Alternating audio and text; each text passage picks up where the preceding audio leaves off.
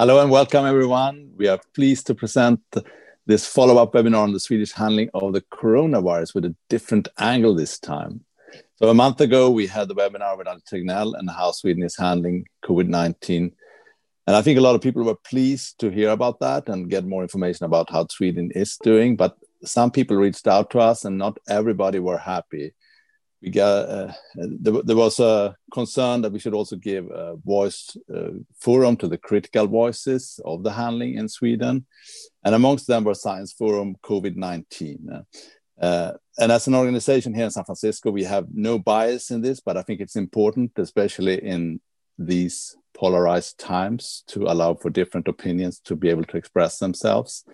And uh, on a personal level, I'm I'm really curious to better understand what what is going on and why actions and reactions with the world are so different. My name is Mats Andersson, and I'm responsible for the Swedish American Chamber here in San Francisco, Silicon Valley. And with us today, we have Dr. Anders Vahlne. He is Professor Emeritus in Cl Clinical Virology, Division of the Clinical Microbiology at the Karolinska Institute, and previously Chief Physician at Karolinska Institute and Karolinska Hospital in Huddinge. He has researched extensively on HIV and herpes, herpes simplex virus, and he is also chairman for the Science Forum COVID-19. Thank you, Anders, for being with us today. Thank you for inviting me. And for the rest, we have the same crew as last last time. Uh, Lars, over to you. A couple of words. Yeah, thank you, Matt. Yes, so my and thank you, Anders, as well. Uh, for being with us. So my name is uh, Lars Johansson. I have lived in the US for uh, close to 30 years. I'm a practicing attorney since a little bit over 20 years. The reason I'm here today, though, is not in, in my capacity as, as, an attorney, but uh, for the first time, and, and having traveled most of my life, Sweden became controversial in the spring. And uh, we hear it uh, from time to time in, in discussions with friends, but often uh, among business people where we're asked to explain the Swedish approach. And, and I think that was the impetus to my, my participation here. Thank you, Mats. Thank you, Lars. And, uh, and we have uh, my colleague Saga. Over to you. Yeah, thank you, Mats, and hi, everyone. Uh, after high demand for our webinar with Tegnell that we hosted in late August, we got a request about hosting this follow-up webinar uh, with a more critical standpoint when discussing the Swedish Corona strategy. Uh, therefore, we're very pleased to have Anders with us today. Uh, and we are also very glad to see the audience uh, being engaged. And there are definitely many opinions whether the strategy is good or bad. Uh, it will be possible for all of you to ask your questions in the Q&A box that is below. Um, so just write them there and please, please make sure to keep them short so that is easier for us to keep track of them. Uh, we will do our best to address as many questions as possible. Uh, and I hope you enjoyed this webinar. Uh, as we only have one hour, I think we should get this started. Thank you, Saga. So let's let's dive into it. Uh, so, uh, Anders, tell us a little bit. Well, in, in, the spring emerged these 22 scientists that we were reading about uh, even over here uh, that, that, had a critical view. And I think that later became Science Forum COVID 19. Tell us a little bit more about that organization and what the aim is. And if you can also then jump into what is the main critiques uh, that you are having of how Sweden has been handling the, the virus. Yes, we were uh, some researchers and physicians that uh, had uh, written a few debate articles, uh, critical debate articles, how we were handling uh, the, the uh, COVID pandemic. And uh, we got together and, and, as you say, wrote that, um, that uh, debate article in, in Dagens Nyheter, the largest Swedish newspaper. And um, some of the wordings there um, upset a few people, particularly the ones at the Public Health Agency, and that's why we became known as the 22. Um, what we, our aim was not really to, to upset, um, but we, we were critical, and, and we think in, in a scientific society one, one has to be able to, to discuss. So we formed uh, this group. And uh, so we started with 22. Now I think we're up to almost 50 uh, of us. And we uh, have people with uh, di different expertise. So it's a science-based um, uh, society. And we try to um, spread unbiased scientific information about the COVID-19 pandemic. And our mission is really to save lives and, and to uh, uh, prevent um, suffering from, from the pandemic. So uh, our overall goal is really to minimize the, the impact of, of the pandemic. Uh, it's, it's, so the goal is not to oppose the public health agency um, all the time and we, we think they're doing good good things as well, and even more so now. But isn't everyone trying to minimize the impact? And, and so, so I mean, you you have the same goal as the others. Yes, but it's well, of course they are, uh, but um, sometimes uh, what you do uh, doesn't minimize the the impact, and uh, even though you think you are.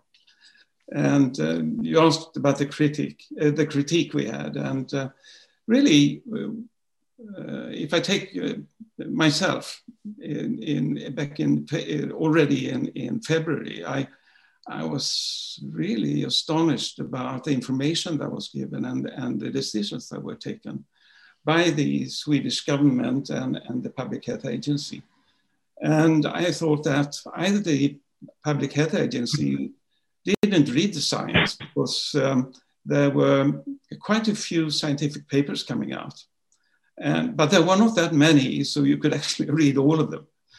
And uh, to me, it was pretty obvious uh, a number of things, like, for instance, that you had asymptomatic spread, that you had uh, that children got infected and could uh, uh, infect other people, that you had aerosol spread, airborne spread, and and and so forth. And uh, but then again, we we didn't know all that much about the, the virus. And when you when you have a pandemic and the risk of a pandemic coming in, then you try to do as much as you can uh, to stop it. Uh, for instance, by, by, by, by quarantining, isolating people coming from infested areas, which we didn't do. I mean, I was really surprised to, to hear the Public Health Agency uh, even saying it was, you know, you could you could uh, fly and, and have holidays in, in the in the Alps. It wasn't uh, any problem, and we know that northern Italy was in a chaos at the time, and um, uh, so uh, really. Um, when when when then people came, you didn't isolate them, you didn't put them in canteen. Uh, when when they came from from the infested areas, and which one could have done. Also, if you did that, and and like countries like I mean, the same thing happened in Norway.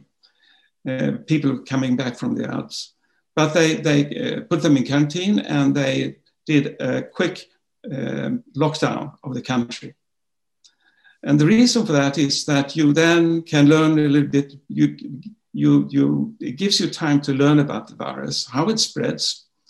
And um, for instance, in Sweden, we didn't have the protective equipment, personal protective equipment for the personnel in the elderly homes and, and, um, and in other places in, in, in, the, in, the, in the health system. And we, and we were not prepared uh, for testing.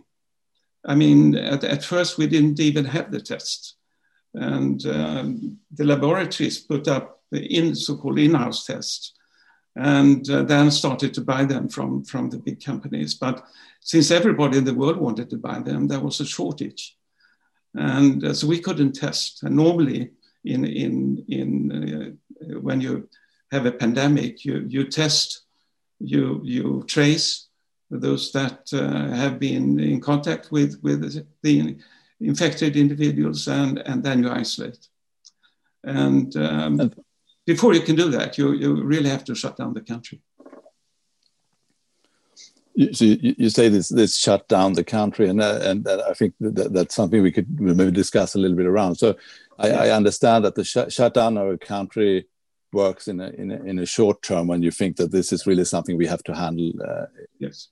Uh, and and get get uh, get on the top of. But how how is it long term? Because I mean, if if we take here where we are sitting now in uh, where I'm sitting in California, we we are kind of in a semi lockdown for six months. It's nothing is changing. So how much should you actually do a lockdown, and how long can you do this? Because it seems like the virus hasn't really changed nature since February, March, or we, maybe maybe it has, but nothing has changed. So how long can you go on with these quarantines and, and, and lockdowns? And how much should a society kind of enforce rules on the because that's the critique coming from the other side now people who are lacking their their freedom. Yeah well uh, well as you know um, i mean it's um, we don't run around uh, freely in sweden either. I mean we closed um, gatherings of more than 50 and so forth. Uh, even though we kept restaurants open uh, uh, everybody about 70 uh, have had a lockdown uh, uh, in practical senses. So it's not that we haven't done measures in Sweden, and um, and then even the voluntary measures that people have been doing that doing more than what's recommended. So we have been we have been hit by by the the um, by the the um, COVID nineteen pandemic in in that sense. But I mean, when you don't know anything, I mean, this could have been extremely deadly. I mean, the the the um, the, the uh, video clips we got from from um, Italy was devastating. People were dying and dying and dying. I mean, we it. Uh, uh, and not only elderly people, also younger people were dying. So before we didn't know, and we didn't really know how the virus spread. And those countries that did a, a quick uh, lockdown did well. Take Norway, for instance. They, they at the beginning, uh, had the same problems that we had, and as many people were uh, coming into the country from abroad.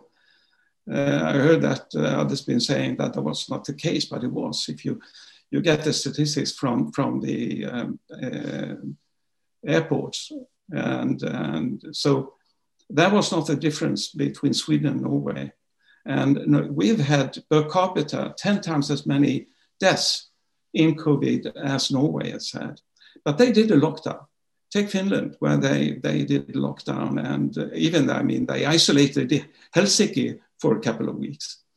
And of course, as you're saying, you can't do it forever. And uh, but you have to buy time and and uh, the the amount of science that came out was you know in a tremendous amount of science and so we learned very quickly.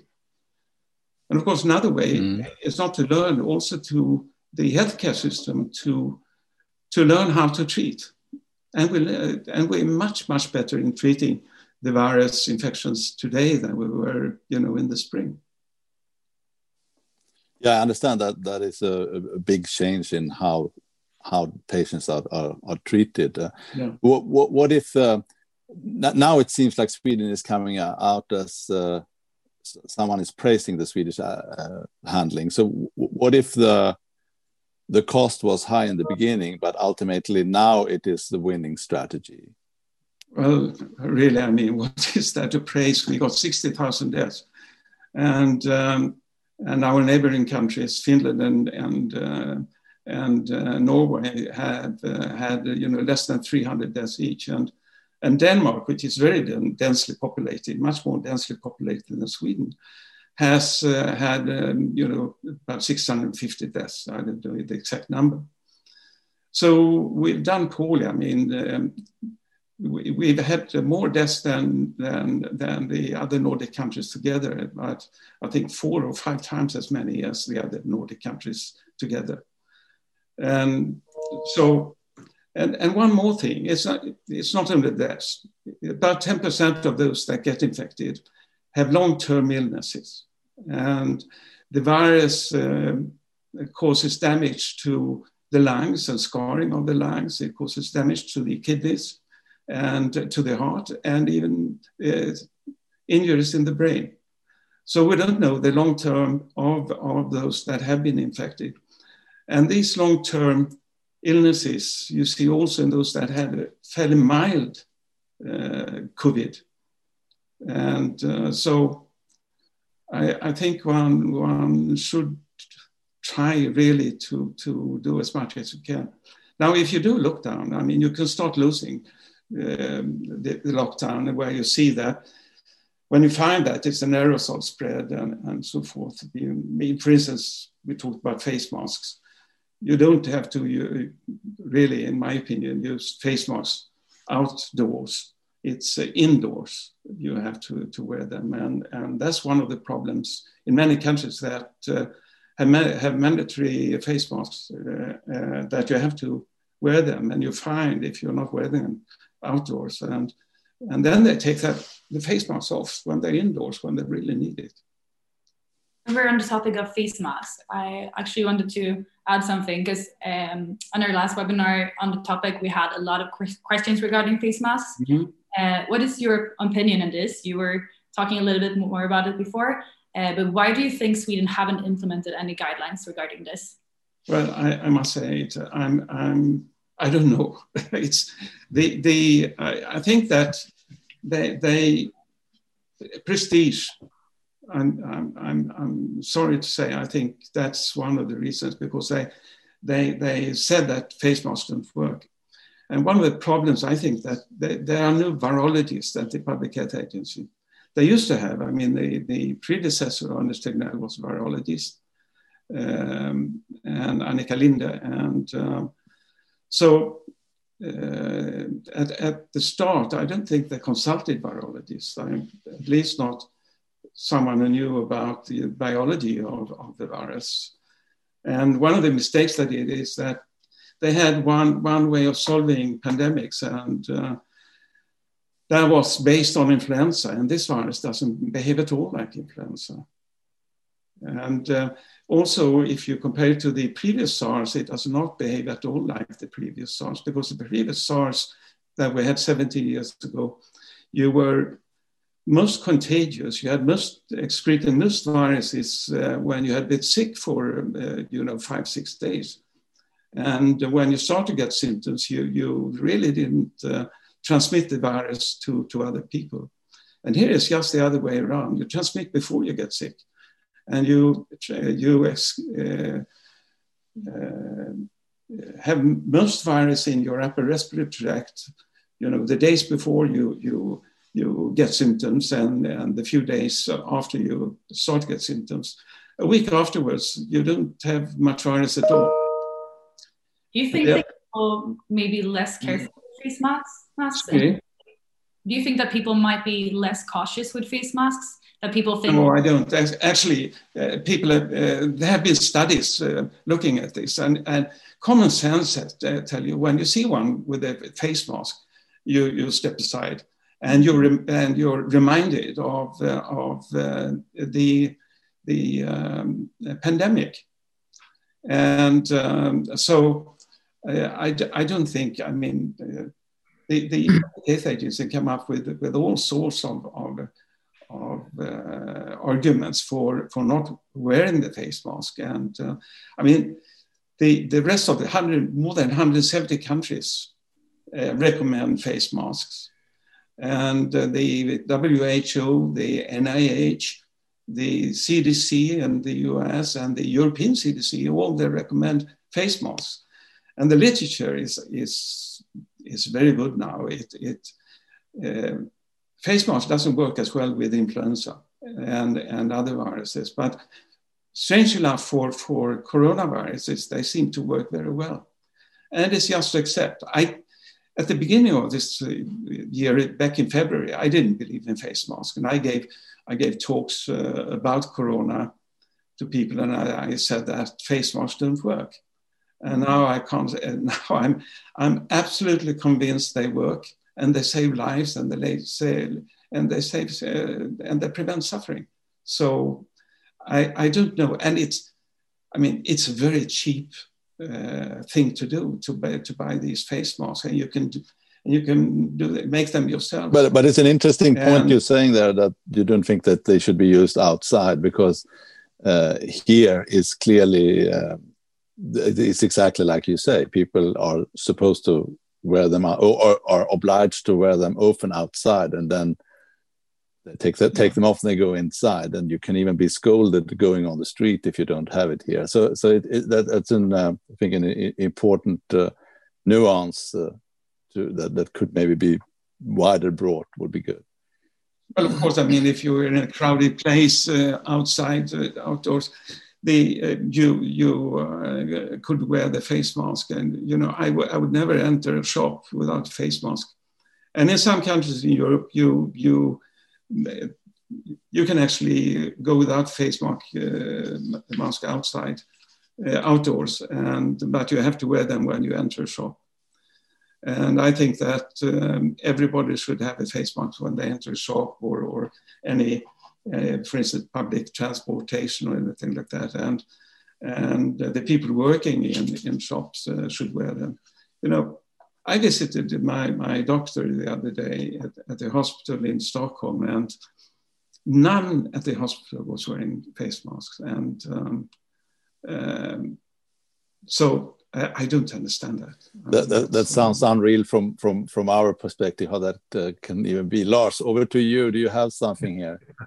Thank you, Matt. Yeah, I have. Um, and, and, and I agree with you, Anders, that I, I think it's it's difficult to argue success when you have that many people dead and, and infected. And we have a similar situation here in, in the US. But I wanted to pick up on something you mentioned that uh, the Swedish Public Health Agency, they don't have virus experts. And it seems like sometimes these days an expert is born not every day but every hour and and and, and they appear on tv and so on but yeah. my question is really twofold but um, in in your mind is this is the challenge here or or is the issue is it a, a and if we were to listen to an expert is this an issue of, of understanding the virus epidemiology societal behavior politics what, what is it that we need to really understand to come up with a good response to the pandemic?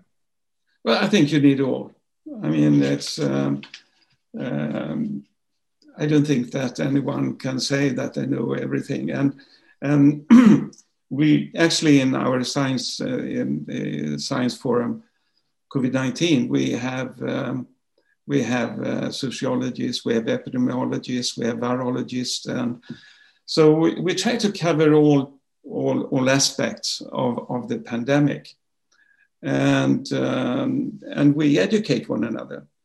So I, I, I agree with you. I mean, it, it's not enough to be, to be a, a virologist.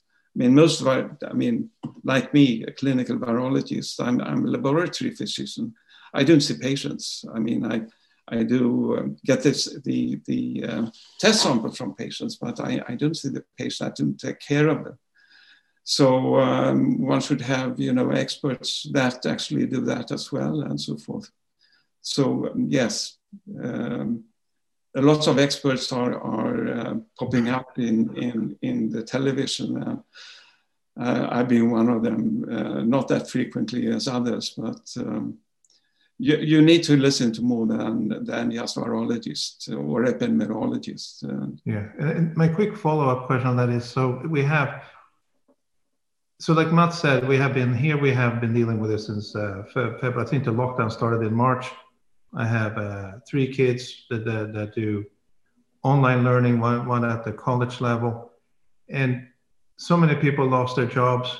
You have uh, in California alone, I think about 450,000 kids get their main food from, from the school system. And, and even though I think most schools that do not do in-person learning these days, education, they, they do provide the food and so on, but the magnitude is huge. It's huge. And, and I think it's, it's hard to even comprehend. And I think we will know eventually the cost of it all and, and the stress on society. But my, my question is, and here you know, in the US, we did all this, we took on this cost. Uh, uh, and it's not clear that we are successful, the benefits of it. We're still dealing with it and so on. We're still in a partial lockdown. But if you look back, and now you've had a chance to compare the different responses, and we don't want to make this overly political, so I don't want to ask you about the US approach. But if, if you were to compare the different countries, and, and you mentioned you had learned things about the masks since uh, February, March. If, if someone were to ask you today, and having looked at the different ways the countries approach it, would, would you answer differently today compared to a year ago? From a year ago, yeah. From a year ago, we did. I didn't know anything really about uh, how, how this virus would spread. Nobody knew. I mean, um, if you take the, the two previous serious pandemics by coronaviruses was uh, the SARS in, in 2003 and 4, and then 10 years later, the MERS, the um, uh, Middle East um, respiratory uh, syndrome uh, virus, uh, MERS. Um, and they behave very differently. They were easy to isolate the, the patients. And here, because they, like I said, most they were the, the people really spread the virus after they were sick.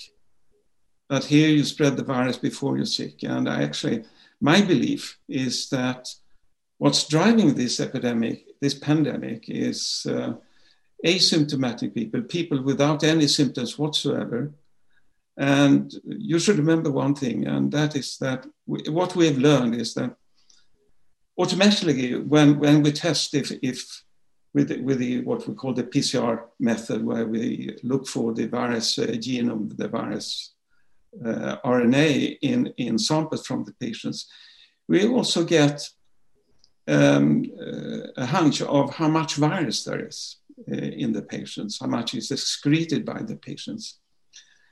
And because the, the, the method is really that you, you double the amount of, of the RNA, uh, which we transform to DNA, you double it in cycles. And uh, when you uh, done 10, uh, 1,000 cycles, you have, uh, sorry, 10 cycles, you have 1,000 times as much uh, DNA in your, in your test tube. And the, the, the assay is set such that when you have enough, you get a signal in the machine, in the instrument. And uh, in some cases, you have to wait till, say, 35 cycles. Now, if you if someone else gets positive already at 15 cycles, it's got that person has got one million times as much virus in their upper respiratory tract. And of course, those are the ones that transmit the virus, whereas the ones with, uh, with uh, less virus uh, don't. And you can see that um, 5% of those infected transmit the virus to 70% of, the, of, of uh, those that get infected. And, and if you get up to 80%, it's 20% uh, of those that. So, of course, even if you have little virus, if, you, if you're really keen on trying to transmit, you, you're able to do it. But in practical terms, very few of those that are infected actually transmit and they transmit, in my opinion, when before they have symptoms or if they don't have any symptoms at all. And, and the problem here is really that you can have you can be one of those with one million times as much virus as others, and you don't have either any symptoms and you're not very sick at all. So that's the tricky thing with this virus and uh, and this pandemic makes it very difficult. You mentioned this PCR test. And thanks for explaining. Now I finally understand these cycles. That the more you you you you cycle, the the the, the better you get the the, results, or or the more likely you are to get it. There's a lot of critique around the PCR tests that. Uh, now they are done extensively all over the world and we get more and more cases so some people argue that we're living in in now in in uh, october in a case epidemic with uh, millions and millions of cases, but that the ICU beds are, are not stretched at all in the same way as back back in March, April. So, how, how, what do you what do you say to that? And what is happening with the virus now? Has it lost po uh, potency as well, or? unfortunately, I don't think so, but it's too early to tell. And um, I mean, if, if, we're lucky, it has been the, potency has has gone down. Uh, for instance, we we uh, uh one of the less or less serious uh, coronavirus is, is a strain called UHK1. And uh, it appeared in, in humans uh, back in 2004. And at the beginning, it caused very severe pneumonias. But today, it's, um, it just uh, causes a common cold. And uh, it doesn't uh, cause pneumonia any longer. And hopefully, that will happen with also this virus. But we don't know. I mean, it could go the other way. And must remember that globally, I mean, this virus is still a killer. And uh, so I, it, I, it, it, will become technical, but uh, this virus, uh, the way it's, it's constructed, it, it's, a, it's a, a big, big RNA viruses and, and like measles. And viruses with, with big RNAs don't seem to mutate that much, as opposed to, for instance, influenza, where because it's got a segmented, for influenza, it's got a segmented genome. It's uh, eight segments, and then the small genomes there, there it's more apt to, to mutate. But here it's for the virus, it does mutate, of course, but every time it replicates in a cell but you don't get viable viruses uh, if it mutates. So, but it, of course it does. I mean, off and on it will, and it will change in in, in time. It, it, won't change that much.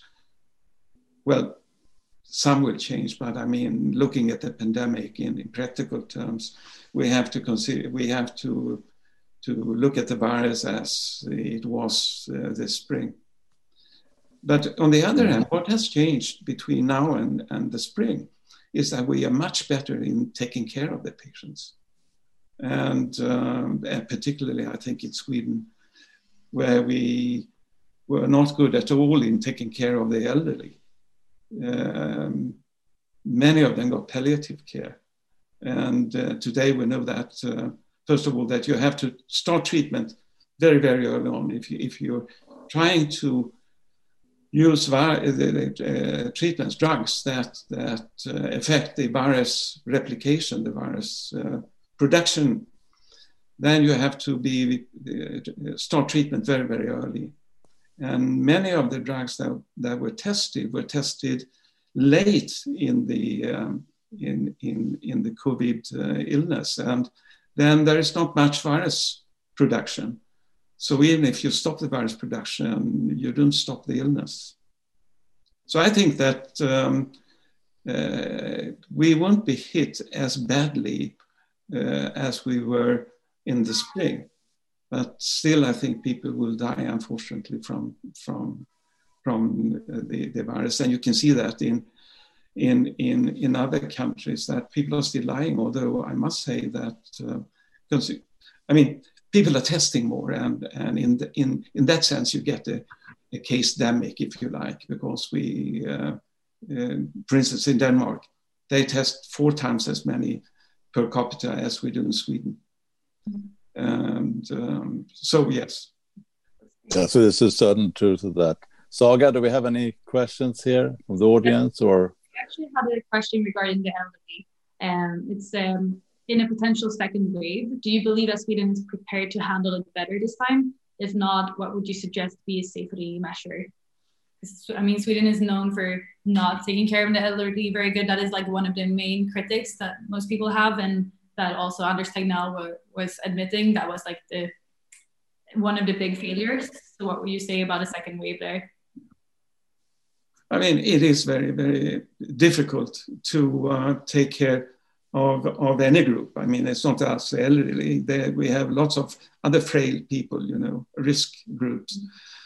And um, I mean, it's it's uh, it's a good. I, I mean, it, I I can understand the idea that uh, you you should try to protect uh, the the frail and elderly and and we try as much as we can, of course, but it's extremely difficult. I mean, take it, take the White House. I mean, you couldn't save the house, the White House in in, in Washington from from the infection, and um, and if you take the nurseries, the elderly homes, then they have had the same problem in Norway, where, and you've had uh, exactly the same problem in in in Britain.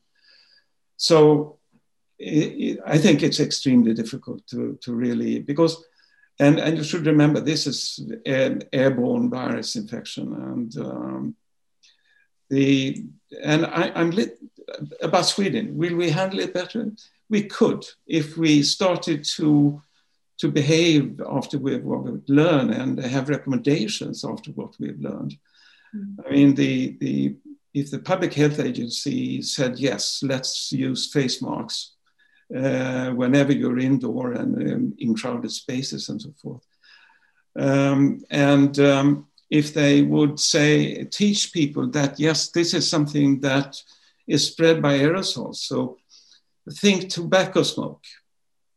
Uh, if you if you can if you envision yourself that had someone been smoking in this room, would I be uncomfortable um, with the, having all that smoke? Then you should think that if there's someone in this room that is infected and you don't see it and he doesn't know or she doesn't know and is is one of these super spreaders with lots and lots of virus and, and creating this aerosol that stays in the air and you inhale it mm. so you so you should you, so social distancing is uh, very very important mm. and uh, but so when you wear face masks you shouldn't you know skip social distancing. You should do both. You should, uh, you know, try to have as many barriers as you can. And if you do that, yes, you you um, you you can uh, cope with the the pandemic much better than than if you didn't do this. I mean, this teaching of washing hands, for instance, it's uh, yes, you can perhaps transmit the virus, um, but this virus does not seem to uh, to spread with fomites, you know, the, the infected doorknob or whatever. It, it's, it's really the aerosol. And, and droplets, of course, if you inhale. So you have to inhale it and you have to have a high dose, then you get sick. Another question uh, on the spread or the spreading from the audience mm-hmm. is how significant is the spread of the virus by people who don't have any symptoms at all as compared with people who have a cough? Is there any difference? Uh, with, well, the, the, short answer is we don't know. But then again, like I said, you can excrete extremely high uh, amounts of virus without having any symptoms. And if you don't have symptoms, you move around in the society uh, in a way. But if you if you cough and sneeze, you, you don't walk around. You, you you probably stay at home. And uh, even if you don't, you don't uh, walk up to a person within you know six feet and, and cough them in the face. You you try to cough them in. Uh, I mean, you teach them to cough them in your elbow, and um, and uh, of course, um, nobody says uh, the public health agency doesn't talk about. They, they they teach you should sneeze in your elbow, but they don't tell you how to take off your your shirt or uh, or your, your sweater uh, if you cough and uh, that you don't touch your elbow afterwards and, and infect other people. So that's so with face masks, they, they, they do work, and I want to emphasize this: they do work. Please use them. You say that, that, that they do work, but one thing here, you can have anything here as a face mask here in, in California. You can you can take a T-shirt or bandana and just wrap it around. Yeah. Um, and I, I, guess there's a big difference on what is working uh, when we talk about face masks. It's not like anything. Yeah, but anything works. I mean, anything is better than nothing. And um, uh, there are papers now that even if you take uh, a cotton T-shirt, uh, you know, just like that, I think that reduces by by at least fifty percent the, the, the aerosol that you produce if you're infected.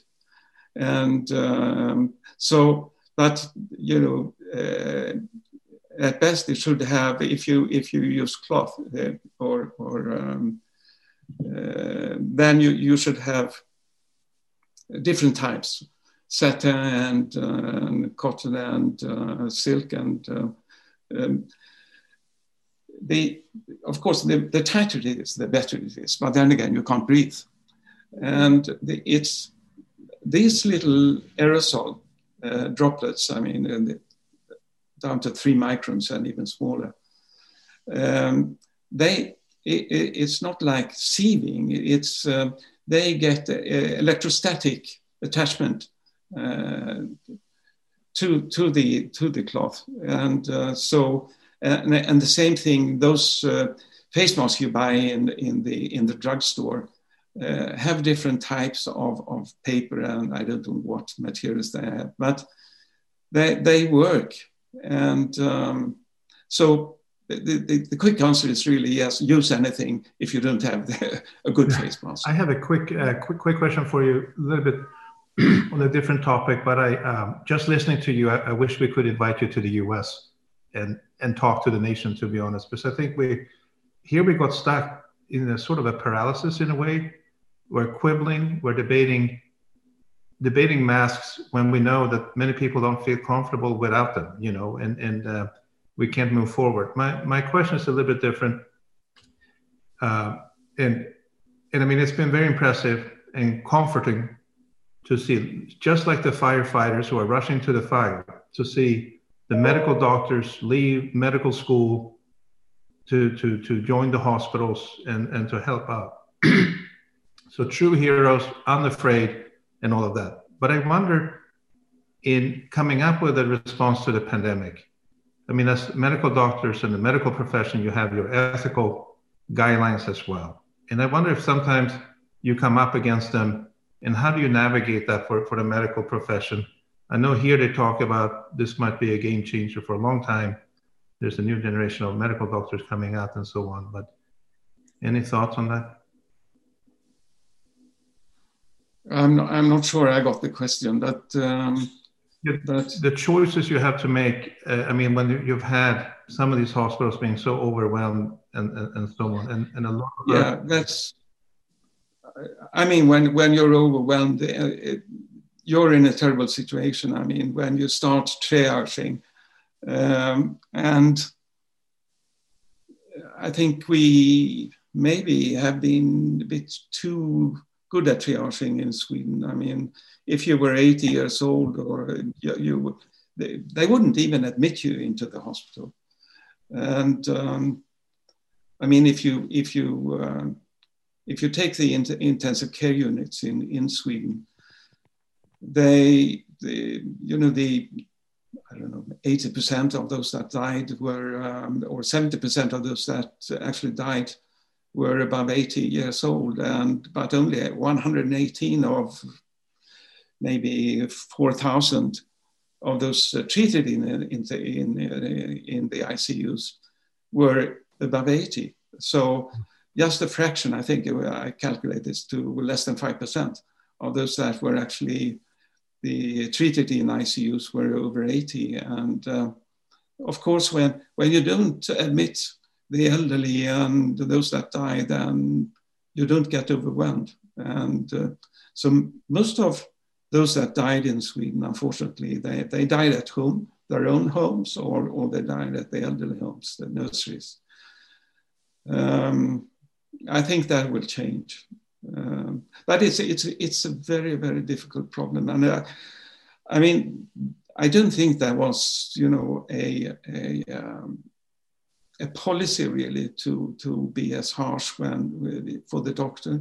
It's just that when when you stand there and, and you fear that you know the next patient is going to be a 20 year old and with, uh, whom I can save the lives that the, the, life that you you you and I go, only got one place left or or, or you, then I mean it, it is it is a very very uh, difficult situation. I'm, I'm glad I wasn't there. Yeah. And, and do you think there, there uh, are, uh, uh, just quickly, in, in, in terms of coming up with a, pandemic, the response? are there ethical guidelines? I mean, how how does that work? Is that is that part of the response for the medical profession? Well, I the uh, I, I don't. We've asked the public health agency what the ethical guidelines have been, yeah. but we haven't gotten an answer. So, um, uh, so the my, my answer is I don't know. There should be, of course, um, but um, some sort of of ethical guidance. Uh, I mean, every doctor. Uh, I mean, we got the Hippocratic oath. I mean, we we we should, re, you know, um, react and and uh, act according to to that. We should try to save all lives, that lives are holy and so forth. That, but it's a difficult situation, I must say. Some more questions from the audience, Saga. Yeah, they're coming in fastly now. Um, one is like, even though you are critical to the Swedish Corona strategy, do you see any advantages compared to other European strategies? Like, are there any positive uh, differences? Well, not really, uh, I must say. I mean, um, I mean, if you if you look at the countries that done best, uh, like like uh, Taiwan, 24 million people, uh, and they had seven deaths. New Zealand had 25 deaths. Sweden had 6,000. I mean, then it's it's difficult to say that the strategy is good, being, being good. Then you could compare, of course, if you like, with with uh, Great Britain and Spain and and uh, Italy.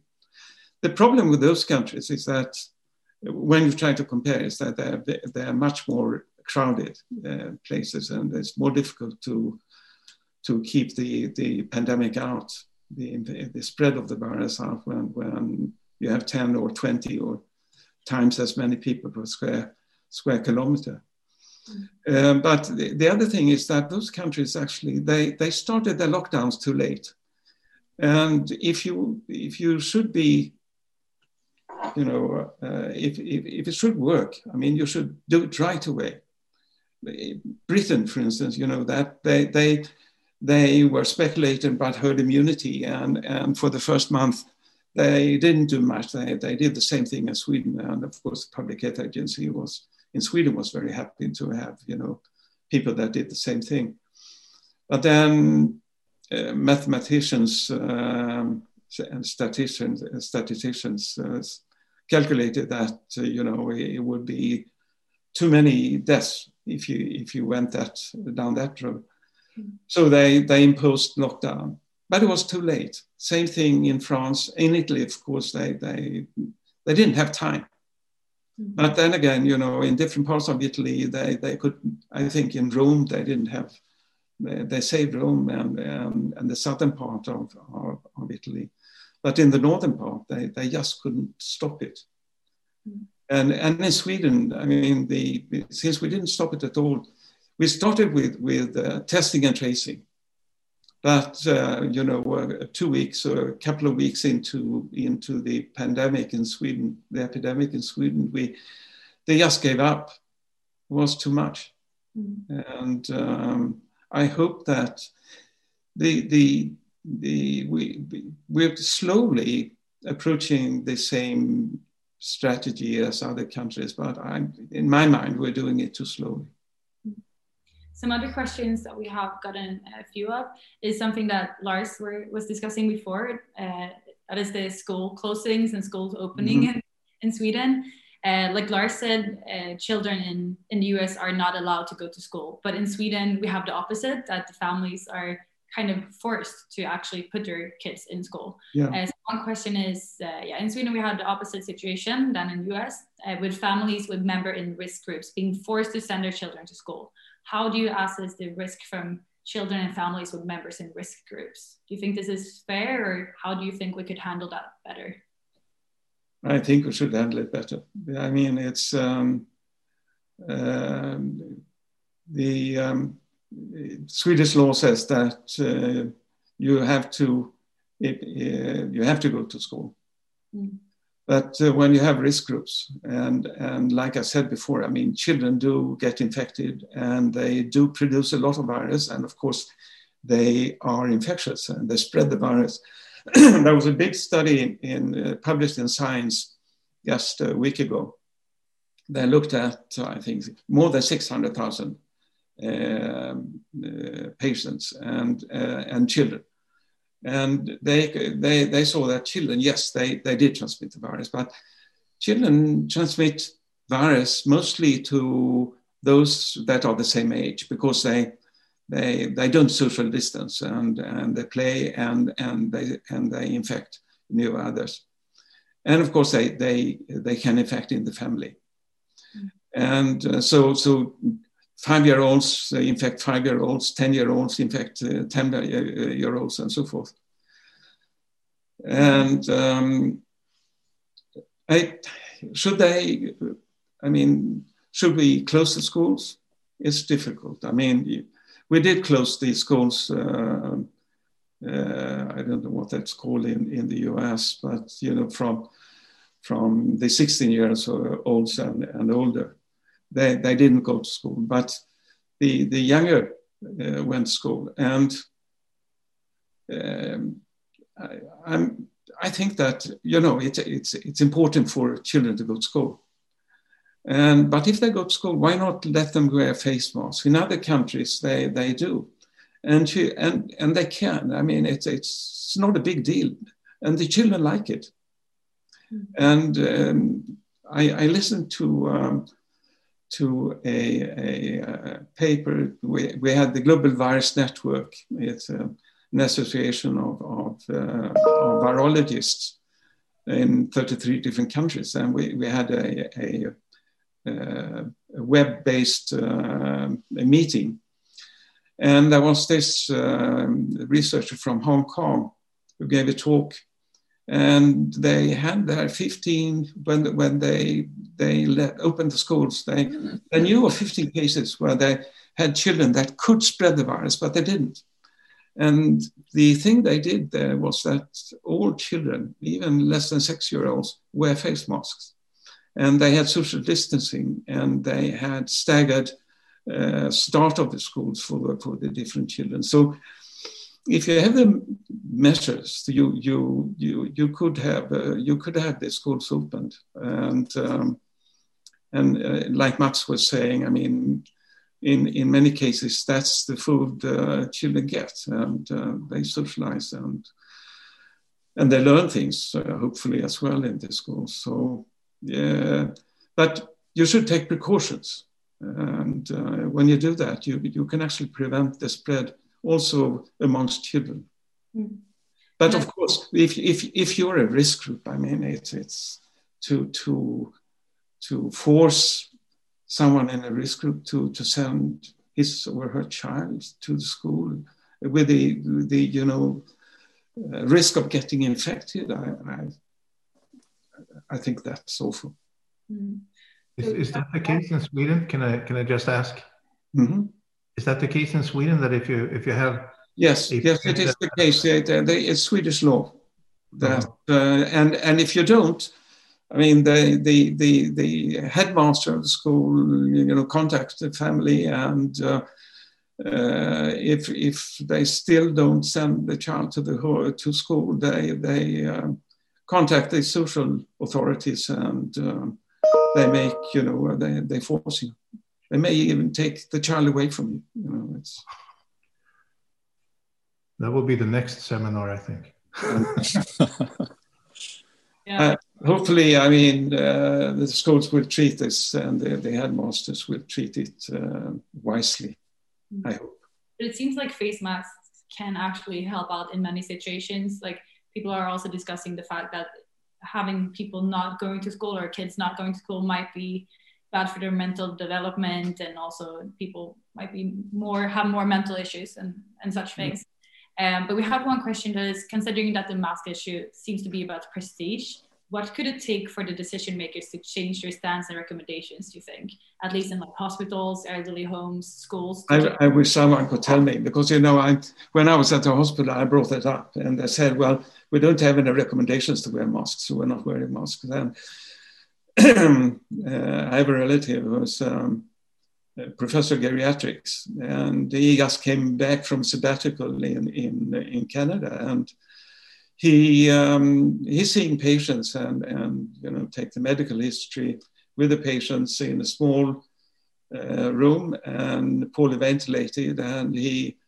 he wears a, ma- a, mask and and he says that all his patients will have to wear a mask when when he's examining them and and and uh, you know talking to them, but his colleagues you know are mocking him and. Uh, uh, I, I think that's, you know, uh, I don't understand it. I mean, it, it's such an easy thing to do.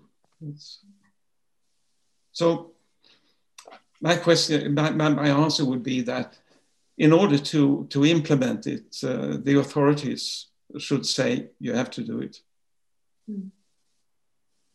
Another question about the risk groups. Uh, how do you believe they can handle the situation in the best way, like with the current uh, or present situation? I mean, how can they uh, practice like social distancing? What what can they do to make the best of the situation with the recommendations there are? Yeah, I mean, if you if you socialize, do it outdoors, and um, uh, that's why I'm I'm I'm you know spending my time at my summer cottage, and uh, we have an outdoor place uh, with with electric heaters, um, infrared heaters, and uh, so we we have you know meet other people there. It's uh, so if you if you meet someone, don't first of all don't let people into your house and don't enter other people's houses. Don't go shops into shops and but i mean do walk outside you don't have to wear a mask and if you really have to be indoors wear a mask and ask them to open the windows. If you have to go with a you know, by taxi, ask the taxi driver to to open all the windows and say it's because uh, it uh, because uh, of you. I, I want you to do it because I, I, might be sick, you know, and I might transmit the virus to you. So that that that was some concrete. Uh, guide, guidelines to to round up yeah. as we, we bump up on on time here. We're coming up on eleven here in US and I guess eight in Sweden. Uh, so, some last words, uh, questions, Saga, from your side, Lars, from your side. I would just like to say thank you for all your questions. Uh, we're sorry that we couldn't uh, answer all of them, but I hope you found the discussion interesting and that you got some new, uh, more and more information about the topic. Uh, there will be a short survey to fill in when you exit the webinar, so please feel free to write your thoughts and feedback there. We will really appreciate it. So thank, you. thank you. Thank you, everyone, for listening in. One yeah, last question. Lars? One yeah, last question. Were, were, you surprised that uh, Trump didn't get hydrochloroquine when, when he was hospitalized? No, um, when you're hospitalized, uh, that's, I mean, if there is any effect on hydrochloroquine, then, then you should have taken it uh, before, and it did, of course, uh, as far as I understand. Maybe um, uh, that was beneficial. I don't know. It's, uh, but, but when you're sick, uh, it doesn't help um, to start uh, treating with it, that's for sure. I was a bit surprised of that I didn't use interferon because uh, interferon uh, is very effective. But it, they gave him uh, uh, famotidine, which is a new drug. And um, well, it's, a, it's not a new drug as such. I mean, you use it for peptic ulcers and, you know, for, uh, so um, it's been used a very long time, so it is, and but it's been shown now to to have an effect on on the virus, and it was given this antibody cocktail. So I think uh, he, I mean, he's the president. Of course, he, he will get more, and then the king would also in Sweden would would get more treatments and and uh, experimental, if you like. I mean, I wouldn't even call it experimental. I mean, it's uh, I I wish if if if I got sick, I would do it.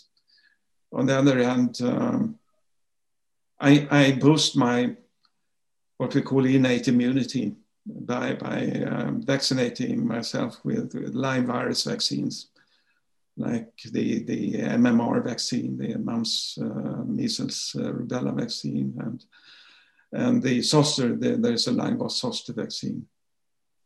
And uh, you could use rotavirus. And you, maybe you heard in, in the States also the, uh, that um, Bob Gallo, whom in my opinion should have uh, received the Nobel Prize for HIV, he's been advocating oral polio vaccine, which is a live vaccine, for boosting the, the innate immunity.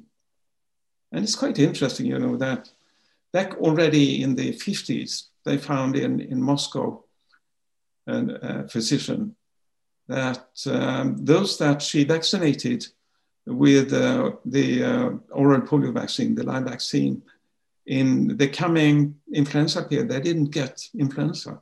But those that hadn't gotten it got influenza.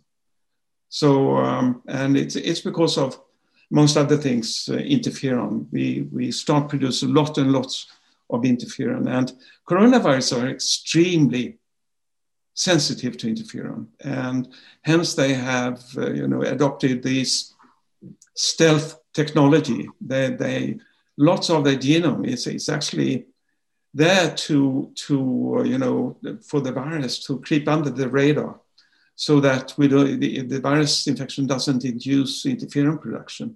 Whereas, you know, with the other normal viruses, uh, the first thing they, they when you're infected, you start in, uh, producing interferon. And normally you get, you know, you get well from a virus infection long before you have the ability to produce antibodies and, and T cell immunity. So, so that was a little bit surprising that they didn't give him interferon. Thank you. Thank you, Lars, for that last question. I think we that that, that opened up for a a whole new webinar on on treatments and and uh, maybe the difference in treatments between presidents and kings and and uh, the the rest of us. But uh, we we have to take that another time. so. Uh, thanks for everyone uh, listening in. thanks, Lars and Saga, and very much appreciate Anders that you came along with us here today, and hope you out there who are listening maybe to this later will enjoy it too. Have an excellent evening if you're in Europe and excellent day if you're in US. Bye and talk Thank to you. you soon. Thank you. Thank you very much. Bye.